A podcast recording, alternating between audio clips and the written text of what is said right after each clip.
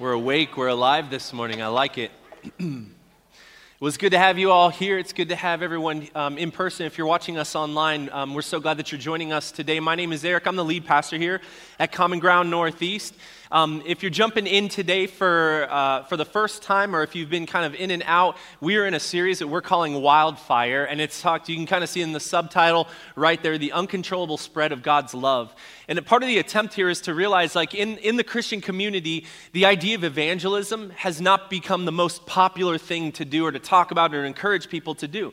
And there's a few reasons for that. Some of it is just our need to maybe be more bold. In other ways, there's some embarrassing things that maybe have happened in the history of the church that cause us to be like, I don't know if I want to be that kind of person or that Christian who is speaking or engaging people in different ways that might be seen as confrontational or inappropriate. And so we wanted to talk about how the idea of evangelism first and foremost should start using this illustration of fire with the heat that we have, meaning our love for God. That if we burn hot enough in our love for God, that it would cause us to love Him and want to share that love with other people. And if we burn with love for other people, that it causes us to want to bring everything that we do in our Christian world, into the life that we live in front of everyone else. And so the beginning of this is that we are compelled by love first and foremost. The second thing we talked about was fuel, and that our lives are to be laid down as we give our decisions and acts of obedience and giving us and ourselves to God, surrendering that as the fuel for that fire, because you can only have a spark for so long and you need fuel to continually make that work for a longer term. Well, today what I want us to do is to focus on a third aspect. And again, remember we started heat, fuel, and oxygen are the three main components that a fire needs in order to exist. And the last one is oxygen. And so what I want you to see today is that the oxygen that we want to blow into the fire is the winds of the Holy Spirit. It's the idea that the Holy Spirit has this ability to blow in, to increase the heat, to spread and make the fire stronger in our lives so that the spark that starts with love and the fuel that we live in our lives of obedience out for God accomplishes more than we could ever dream of doing in and of ourselves. And so in the early years of my ministry, one of the first things I did was youth ministry and worship is kind of like a combo. And I remember thinking, okay, I want to start this youth group off on a really good foundation. And so I started to think through, so what are the first things I should do? Well, the gospel is probably a good idea, them understanding and knowing Jesus. And the book of John was really helpful for me when I came to know Jesus. So I'm like, okay, I'm going to teach through the gospel of John. And I worked through it chapter by chapter, just section by section, and then I came across this verse that I had come across multiple times, but for whatever reason, it just stuck out to me in a completely different way. I'm going to read it to you. It's John 3:8. It should be up on the board. It says, "The wind blows wherever it wishes. You hear its sound, but you cannot tell where it comes from or where it is going. And so it is with everyone born of the Spirit."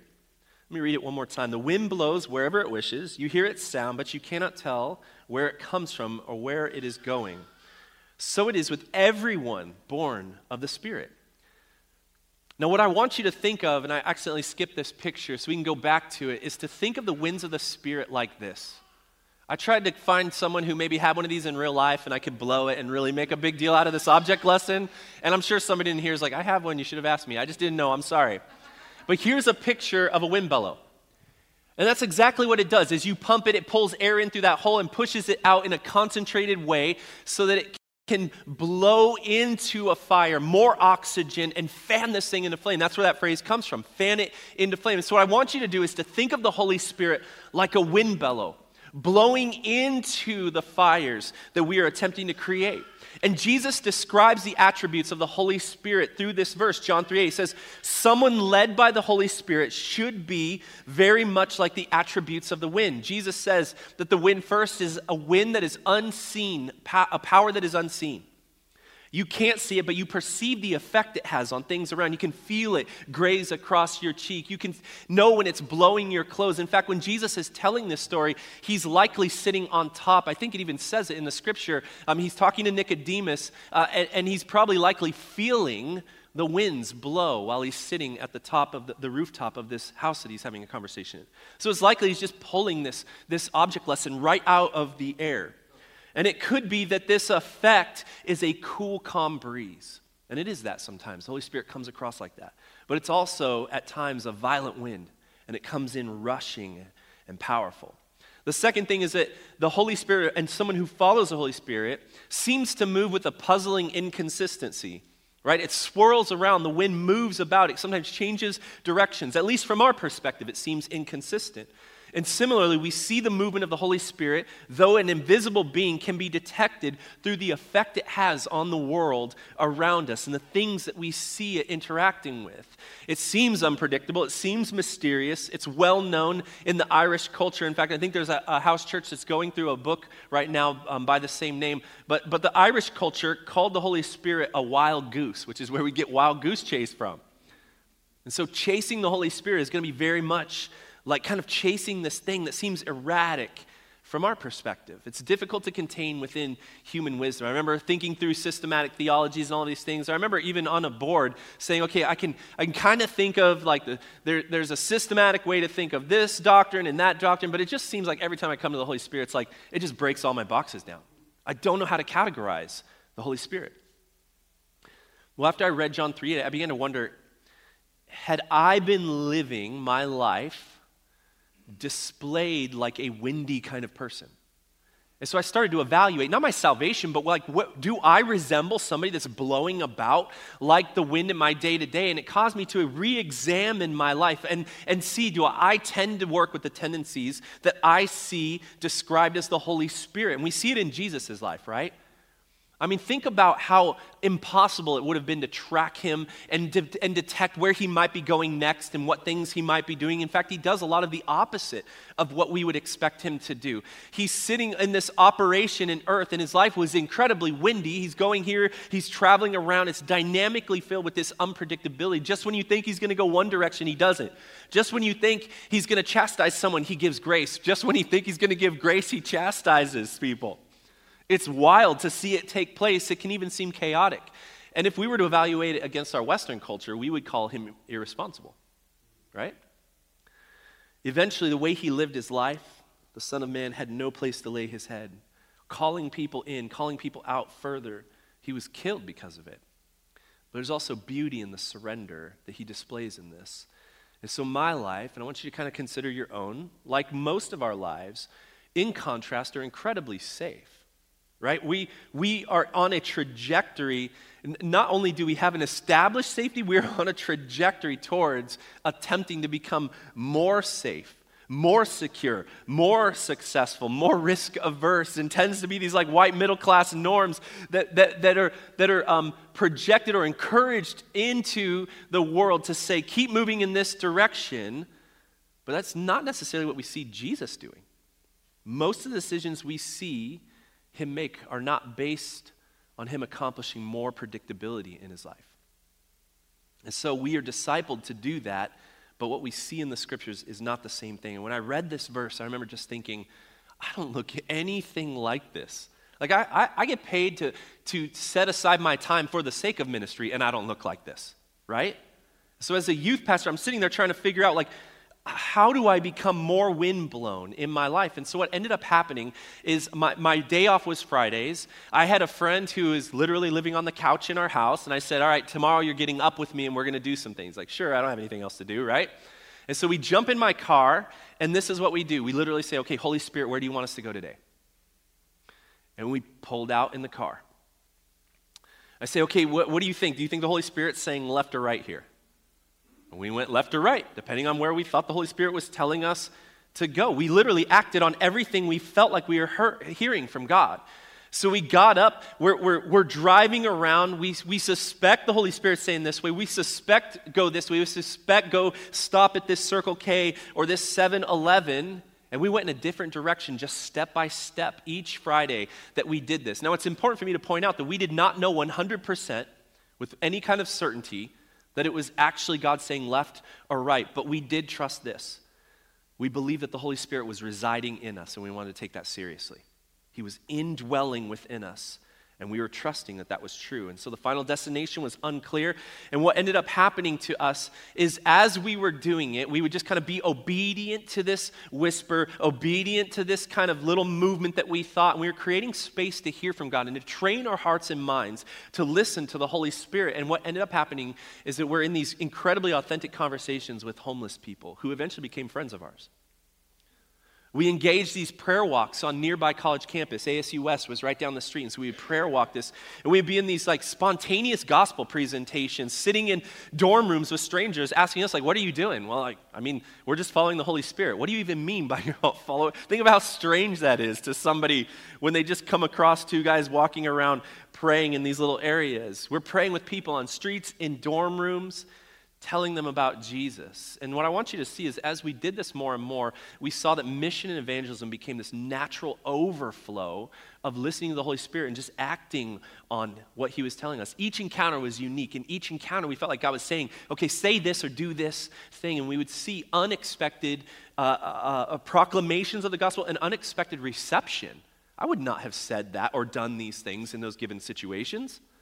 But here we are making movements with God. And it makes sense, right, that listening to the Holy Spirit would lead to the proclamation of the gospel. It seems to make sense that it would go hand in hand, and he might lead you into watering seeds or planting seeds or maybe eventually harvesting whatever it is that you've labored for. And I want you to see this idea as we jump into John 20. The Holy Spirit and mission are inseparable. And Jesus connects the two as well. John 20, verse 21, just one quick verse, and then we'll move on to Acts. John 20, verse 21 says, Jesus said, peace be with you. As the Father has sent me, I am sending you. Now check this next line. That's a type of commissioning. Next line. And with that, he breathed on them and said, receive the Holy Spirit. So mission and Holy Spirit are connected. Jesus even told his followers that he would be sending the Spirit to empower them to advance the gospel. So Acts 1:3-8, I think I started at 2, but I'm going to start at 3, so I apologize for that little misstep. After his suffering, Acts 1:3, after his suffering, he presented himself to them and gave many convincing proofs that he was alive. So it's post-resurrection. He's interacting with the people still on earth. He appeared to them over a period of 40 days, spoke about the kingdom of God, and on one occasion, while he was eating with them, he gave them this command, do not leave Jerusalem, but wait, listen for this, but wait for the gift my Father promised, which you have heard me speak about. For John baptized with water, but in a few days you will be baptized with the Holy Spirit. And of course, he's pointing towards Pentecost. Verse 6, it says, then they gathered around him and asked him, Lord, are you at that time going to restore the kingdom of Israel? Are you going to come back? Are you going to establish your reign here?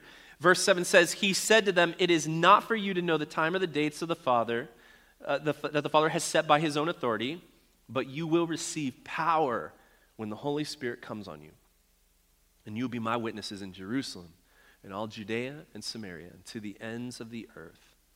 Now, as you follow the unfolding chapters immediately in Acts, one moment after the other, what you see is literally a wildfire expansion of the gospel take place as Jesus' followers carry it into every region, and certainly they reach Jerusalem, Judea, Samaria, and as that bubble gets bigger and bigger, eventually Paul reaches the epicenter of influence, Rome.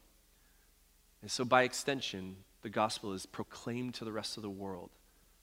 Now what I want you to see here is that we see the sparks, we see the heat in our love for God and our love for others.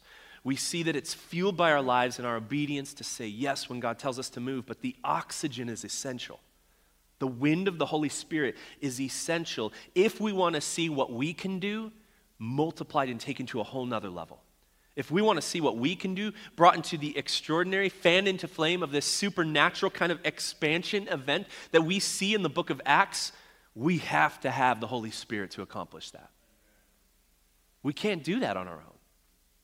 We do some great stuff.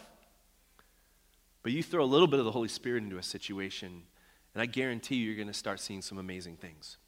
Now, if we want to see a similar movement in our day, we're going to need to practice the art of hearing God's voice. Practice the art of being sensitive to when those things happen. Practice the art of being aware that God might or could do something in a given moment. We're going to have to live lives that look more and resemble more what's described in John 3:8, like the wind that's blown around to him. We don't even quite know what's going on, but we're just being obedient to this whisper, and that's the goal. So the overarching question for today that I want you to hear is just this simple question. How windy is your life? So stop real quick and think about that. How windy is your life? Now maybe you've put up a lot of wind blockers. Maybe you've got your windbreaker jacket on. You're like, yeah, I just only want so much of the Holy Spirit because it can get weird if we go too far down this path, right? And look, we got to be responsible. It could get weird. I can't promise that it won't. That was weird to the surrounding people. In the beginning, when Pentecost happens, they start speaking in tongues and all these things happen. They accuse them of being drunk, right? So my question here is, how windy is your life? And when I received that conviction, reading John 3:8, those, we called it, we started saying the wind blows days, those Fridays we started, and we did them for months at a time, all through a summer, and then it continued. But this is what I want you to kind of see. It developed a hunger in me. I started to think on Monday about next Friday. And Tuesday, I'm like, all right, we got youth group on Wednesday, and that's going to be good. And I had a lot of fun teaching the youth ministry. It wasn't that. It was just like those days were so exciting. And I'm like, I'm thinking throughout the week, I can't wait to get to Friday. And then I start thinking, why am I waiting for Friday to do this? Why don't I just do it in everything that I do? And so I start going to the grocery store and thinking like, God, do you want me to talk to that person? Should I encourage this, the clerk that's checking me out right now? Do you want me to interact with this person that's happening here? And so what happened to begin cultivating on a Friday began to overflow into the rest of my days. Now, I want to be real honest with you and say, like I go through seasons of doing this well and not doing this well. So my hope is not to condemn you that like I was doing this and you like aren't able to accomplish this, but I do think it is accomplishable, and I also want you to know that we're all trying to figure this out. I don't want you to allow shame to creep in there and stop this, that we move forward better tomorrow than we were yesterday, better the next day than we are that day, right? Continually moving forward, but I want you to know sometimes I'm like on point and I feel like this is me, I'm doing this, and then there's times I'm like, I don't want to talk to these people right now. Right? And there's times that God's like, I don't care if you want to talk to them. This is happening right now. They're talking to you. I've already prompted it. It's already in motion. You just need to kind of go with the flow in this. All right? In order to cultivate that in you, this is what I want you to do. And I had like multiple points, and I just boiled them down like, okay, there's two things I really want us to focus on today. The two things I want you to do is to create assumptions in your mind about a couple of ideas, and it's this. First, assume that the Holy Spirit is present within you. Inside, indwelling is what the scriptures tell us. Within you, living in you. The second is to assume that God is always working even when you're not sure if you want to be working. All right? The Holy Spirit lives in you, and you can assume that God is always, always working. So let's break that down just a little bit. Assuming that the Spirit is present within you. We often understand, I think, theologically, that the Holy Spirit indwells us. We're operating under the assumption that God, you know, kind of comes inside of us as we engage, and He enlivens our thoughts. He directs our path. In a general way, we agree with that in the kind of way that says, like, okay, we're getting a little bit more like Jesus along the way, right? And as we read Scripture, it changes our hearts, and that's exactly a good thought. But have you considered the idea that maybe He's directing your path and even animating your imagination in any given moment? And so that thought that came to your mind needs to be vetted, and we'll get to that a little bit, all right? It needs to be responsible. But my guess is we assume, it was just something random that came to my mind. Your thoughts could be infused at times with directives, assignments, words, thoughts that are not your own, but from God, from the Holy Spirit who's living in you and divine. So the question is always this first, right? How do you know which ones are mine, which ones are Jesus, maybe which ones are just random things going on? Well, I've confessed to you before, I'm a Calvinist. Don't hate me for that. So I assume a level of sovereignty already. So kind of feel, if you're not on board with that, then just like kind of filter that out a little bit. So I assume a level of sovereignty and that God is always interacting, directing, bringing things together. So that's kind of a baseline assumption that I want to just put on the table that we don't cultivate here at Common Ground, but that's just something I have, my bias walking in. But this is what I want you to see. You need to know that God's word is going to be the first filter. If there's anything that comes to mind that you think God is telling you to do that goes against the word of God, you're wrong. It's that simple. It's not even like difficult. It's just like, if you realize, oh, I mean, that's not God. I get that. That's something God says not to do, so God would not tell me to do that. All right? Is that pretty clear? That's a pretty baseline starting point. The next thing, though, is, and this is what I'm always trying to encourage people, do you read the scripture as you're reading to get to know the nature of who God is? When you read the Bible, are you reading the Old Testament, the New Testament, all of it, and just trying to understand this is the kind of God that I have, and it squares with Scripture, not the kind of God you wish he was, but the kind of God that he actually is as you read it, and you can look back and say, I mean, he kind of does things like that. And I've mentioned this before, you know, as you get to know someone, you can kind of, you know, if you have a spouse and they leave, you know, and they come like, do you want dessert? And you can kind of guess, right? Like, oh, I know that my wife likes this dessert, and I can anticipate that even if she's not here. So do you read the scriptures with an intention to understand who he is, get to know his nature, so that when something comes into your head, you can adequately and accurately say, yeah, no, that makes sense. In fact, I saw him do it in this scripture over here in this situation. And so you can move on those things. And so the idea is that we want to vet things through Scripture, vet things through an understanding of who God is and his nature so that you can anticipate what he might be telling you and what he may not be telling you. All of your thoughts should be worked through a filter to some extent. I want to tell you a quick story. A friend of mine, she they recently moved to Colorado, but they used to live in Atlanta. Their family has been incredibly influential on me. And I was living... they did this internship, I guess would be a best way, like a school type of thing where people would live in their basement. And Megan was telling this story about how one time she was in the airport and she just heard God tell her this word donut in the middle of nowhere. And she's like, that's a weird thing to hear. Megan starts to realize as she's looking around that there's somebody in the building that's sticking out to her. And she's like, no, like you want me to go tell this person, just walk up to a random stranger in the Atlanta airport and say donut? And she felt strongly that the Holy Spirit was like, yeah, just trust me on this. And she's like, all right, like she worked it, like I'm going to look like a crazy person. I'm going to look like this person's not going to take me seriously. And she finally is like, you know what? I'll never see this person again. Maybe they're flying to New Zealand and who cares? I'm just going to do this right now. She walks up and she said, hey, I don't know if you know Jesus or not, but my husband's a pastor at a church here in Snellville, and as I was sitting here, I felt like God wanted me to tell you a word. Do you mind if I say it? She's like, yeah, sure. She said, donut. And the lady just starts crying. And she's like, I'm sorry, you know, like I didn't mean to cause you to cry, like in the middle of nowhere. And she starts to tell her, my mom and I made an agreement that if she died before me or if I died before her, and there was an afterlife, we would come back if we could and tell the other person a message. But it had to be so ridiculous that nobody would just guess it. And it was our secret code was donut. And she's like, that's amazing, but look, can I tell you, your mom didn't tell me this.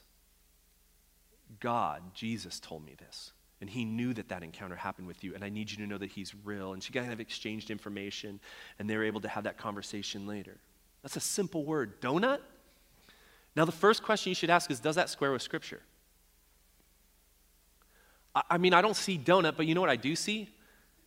In the interaction between Cornelius and Peter, God uses foods even to be symbolic of this interaction that kosher foods represent, and non-kosher foods represent, that kosher and non-kosher people, Gentiles and Jews, will come into the fold of God. And so there is this sense of like, well, I mean, he does every once in a while do these kinds of things that maybe wouldn't make sense to me at first, but if it's prepared in advance and God is speaking on both sides, maybe there's something to it, all right? So it kind of checks the nature part of that. God uses personalized symbolism at times. And you've heard the joke, right? He used a donkey, he can use any one of us, right? At some points. So if you believe you have the mind of Christ and if the Spirit lives in you, is it worth your consideration that God might be animating your imagination?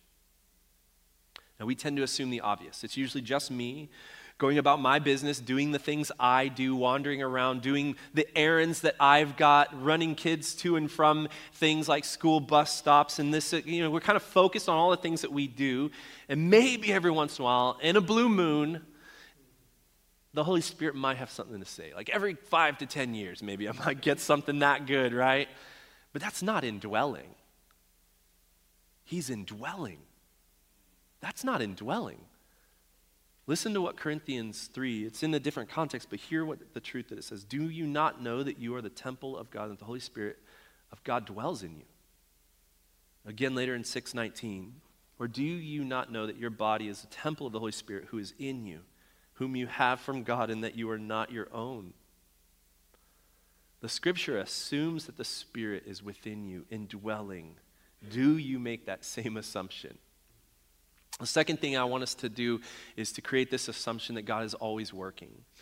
If this is true, then your job is to discover what he's doing in any given moment, that God has a handle on something that's happening around you, that he's creating moments. You've heard the term kairos moments, right? The perfect or opportune moment at times, that wherever you're present, God is working and operating present in that place. My friend that we modeled again this Wildfire series, he wrote the book called Wildfire, he wrote this. It is also important to train and discipline ourselves to go through our days asking Jesus to give us his eyes for what is happening around us. We may feel a nudge to pray for a coworker who looks stressed, or to ask the person in front of us in line how their day is going. And this may end up encouraging a person or be the beginning of a new friendship. God uses these small adjustments in our attitude and actions to help us align more with his heart, or to start spiritual wildfires when we connect with people God leads across our path. So as you go about your day, are you looking for those opportunities? Are you trying to find, like, where's the seed that you want me to plant? Where is the thing that you want me to water? Is there someone here that is ready to walk into the fold of God, to be harvested into the kingdom of heaven this day? Are you looking for the leading of God to direct you where he is leading, where he is already operating on site wherever you go? And we talked about Luke 10 a few weeks ago, and that God will sometimes send us out to prepare the way for him, but it's also true in reverse. Sometimes God says, look, I have already paved the path.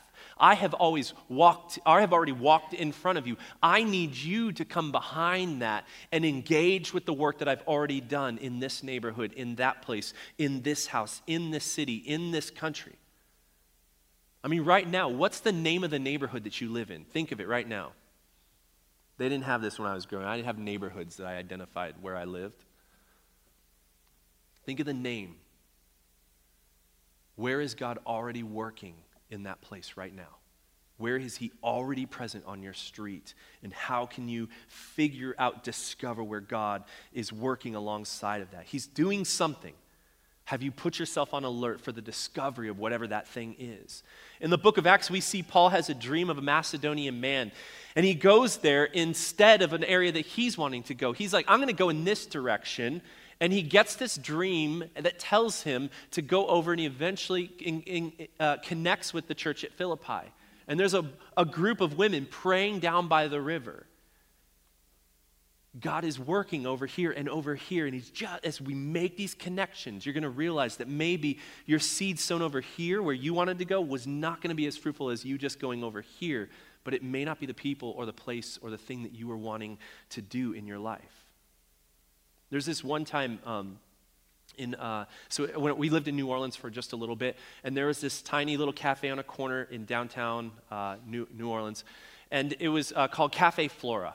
And it was kind of a catch-all for people who would maybe be considered kind of misfits. So I would like sit in this place. We'd have our elders meetings here on certain mornings.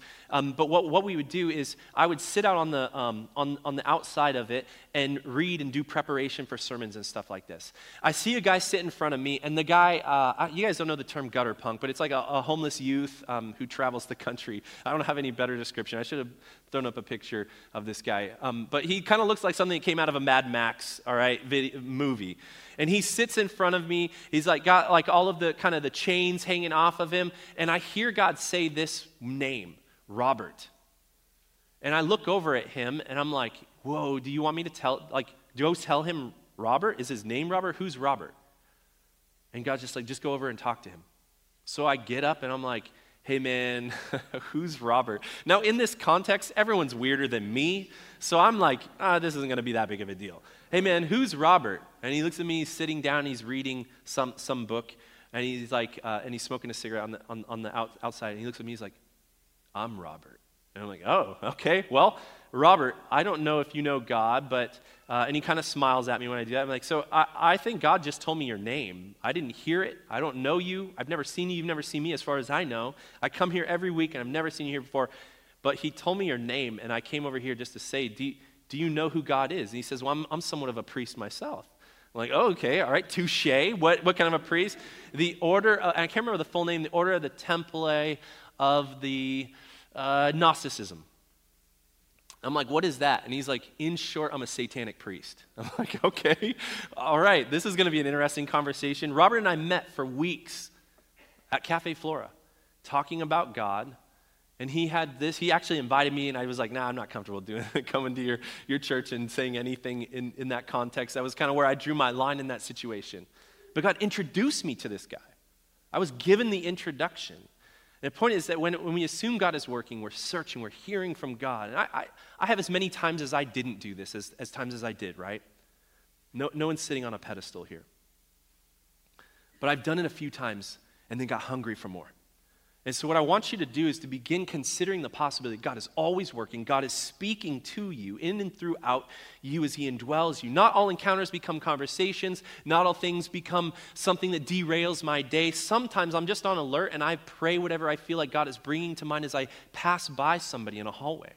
I just say, God, you know, I don't know where they know, whether they know you or not. And so what I want you to do, though, is maybe simply just pray for people, even if you're not quite in that level of boldness of just to, like, go up and say it. But when you open up your life to God like this, I do think something comes alive in you. I do think you become hungry to do it again. And the less I do it, the times that I kind of let it fade, the more I am disengaged with it. The more I intentionally do it and I see these connections, the more I am encouraged to try it over and over again. I want to read to you one more quote from my friend Ed Wake. It says, being aware and alert to the promptings of the Spirit is something you would not want to miss. It brings adventure into your faith. I find myself driving down the street talking to the Spirit. I ask him if I need to stop and talk to anyone in particular, if I should stop and help a person fixing a flat tire. It is not every time, nor all the time, that he nudges me, but when it is time to speak, it is a joy, and I know that I was obedient and God was working out his eternal purpose in that interaction. And then he gives this Colossians quote, therefore, if you've been raised up with Christ, keep seeking the things above, where Christ is, seated at the right hand of God. Set your mind on the things above, not on the things that are on earth, for you died and your life is hidden with Christ in God. Continually training your mind to be thinking, what is God doing in this moment? What are the things above that are happening right here in my present situation? And of course, like the other one, we tend to assume the opposite, right? God operates, obviously, between the hours of 9 and 11 on Sunday morning, within these walls. In fact, we'll talk ourselves into the crazy, like, unless an angel of the Lord flies into my car, sits next to me in the co-pilot seat, addresses me by first, middle, and last name, and just goes like full angels in the outfield. Like, I want to see something huge right now, then it's probably not God, right? Like, we'll do this weird gymnastics of trying to make and get God out of our minds instead of assuming the opposite, that maybe he's operating, doing something right now, right? This isn't the time to be churchy, you know, Jesus. He's like, no, now is the time. You are the church. And we do a disservice to our own walk with God when we undercut the mission of God, when we don't see how God is operating in things all around us. So are you willing to come alongside God in that assumption? Are you willing to be a participant in the kingdom movement that he's doing all around us, just jumping in left and right as we see it? A few weeks ago, I challenged our church to prayer walk. I think some of you thought I was kind of joking. I wasn't joking. I think we should be prayer walkers, but I want to take that and reissue the challenge again today. But I also want to extend it a little bit further. What I want you to do is to start, I mean, we've got the nicest days right now, right? The leaves are going to start falling. The weather is really great. What is stopping you from just kind of taking a walk around your neighborhood and asking God to bring people in your midst that maybe you want, that God might want you to talk to? Right? Enter into this as you do it. in a way that considers maybe also not just casually doing it, but maybe reorienting some things in your life. Like, we're about to start a fall schedule. Schools have started, seasonal shifts are taking place, holidays are happening, and you're making commitments as to what you're going to do long-term for the next season or so, probably up until Christmas. So I want you to do those commitments, though, as you could prayer walk casually throughout your thing, but I also want you to be intentional about the things that you're doing. Say, is the Spirit present in this situation? Is God working in this place right now? And in order to be intentional, I think there's going to be two things you'll need. You're going to need to claim some time, and then you're going to need to, at times, in order to find this windiness in your life, or you might need to make some time. And so think kind of in both of those ideas. Some of us need to just take the things we're already doing. Be willing. This is me. Like, we're at the soccer field for practices, and as an introvert, I'm like, I just want to, I don't know, work on my sermon or read a book or do something. And I'm the one who has to talk myself into, like, all right, talk to this dude next to you. All right, hey, man, how's it going? And then, of course, right, like, what do you do? I'm a pastor. And then we'll see how that's taken in that situation, right? So I have to do these things, like, intentionally. Like, where... God, what is the thing I'm already doing that I can just bring you into it and I'm not recognizing you in it? So you need to claim that time for Jesus. But some of us do need to make some time.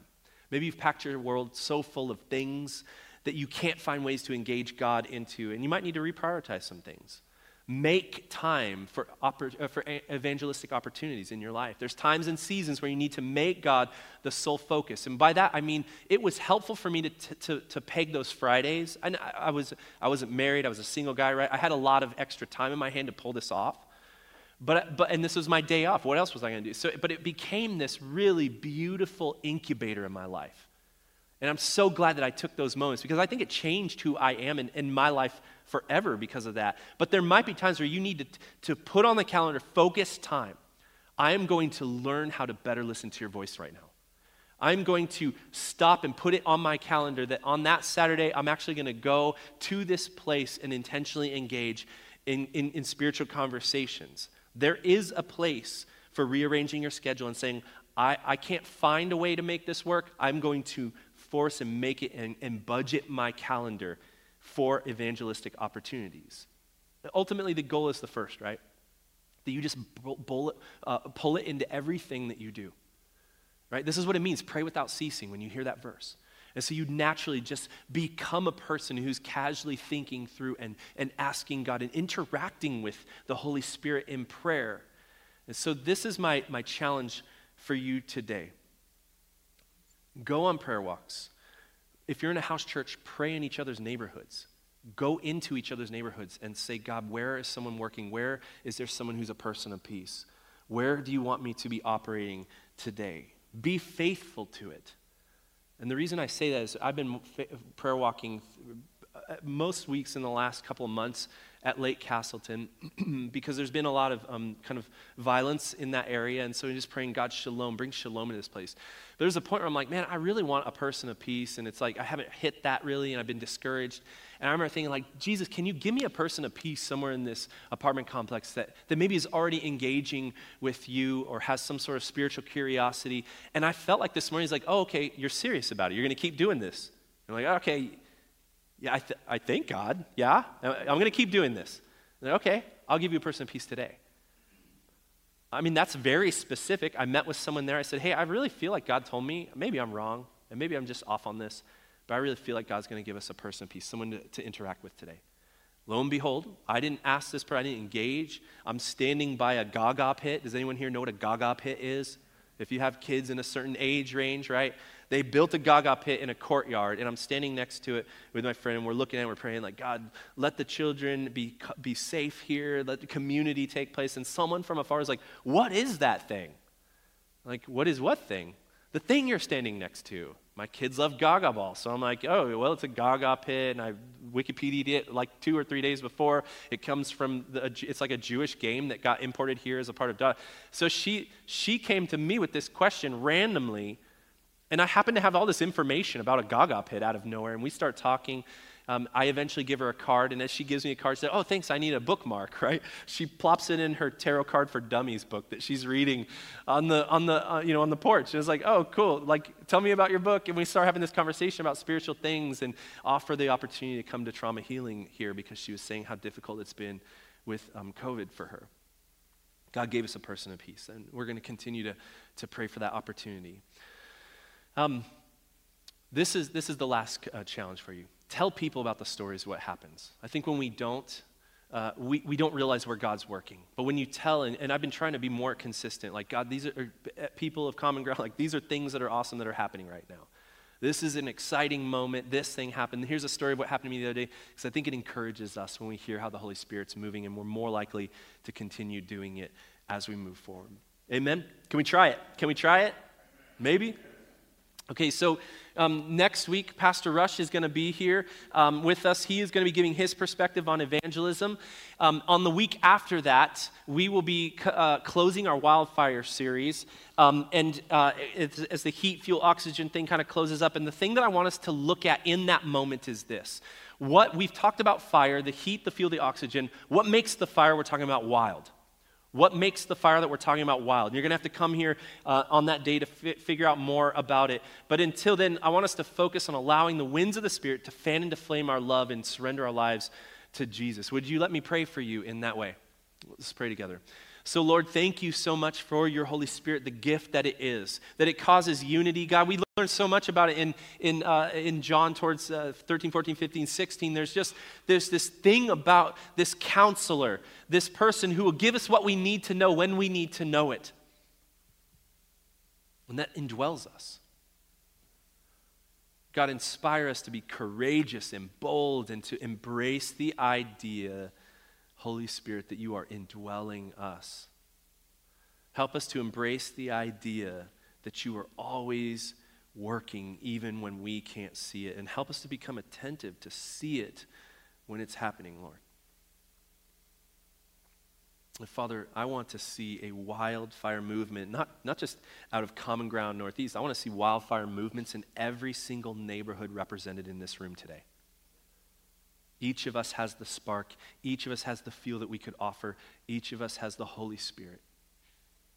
Lord, fan to flame a wildfire expansion in our day, and may it start in the neighborhoods and out of the homes of every person who is hearing my voice in person or online right now. We thank you, Jesus. Holy Spirit, come. Thank you in Jesus' name. Everyone said, amen. Amen.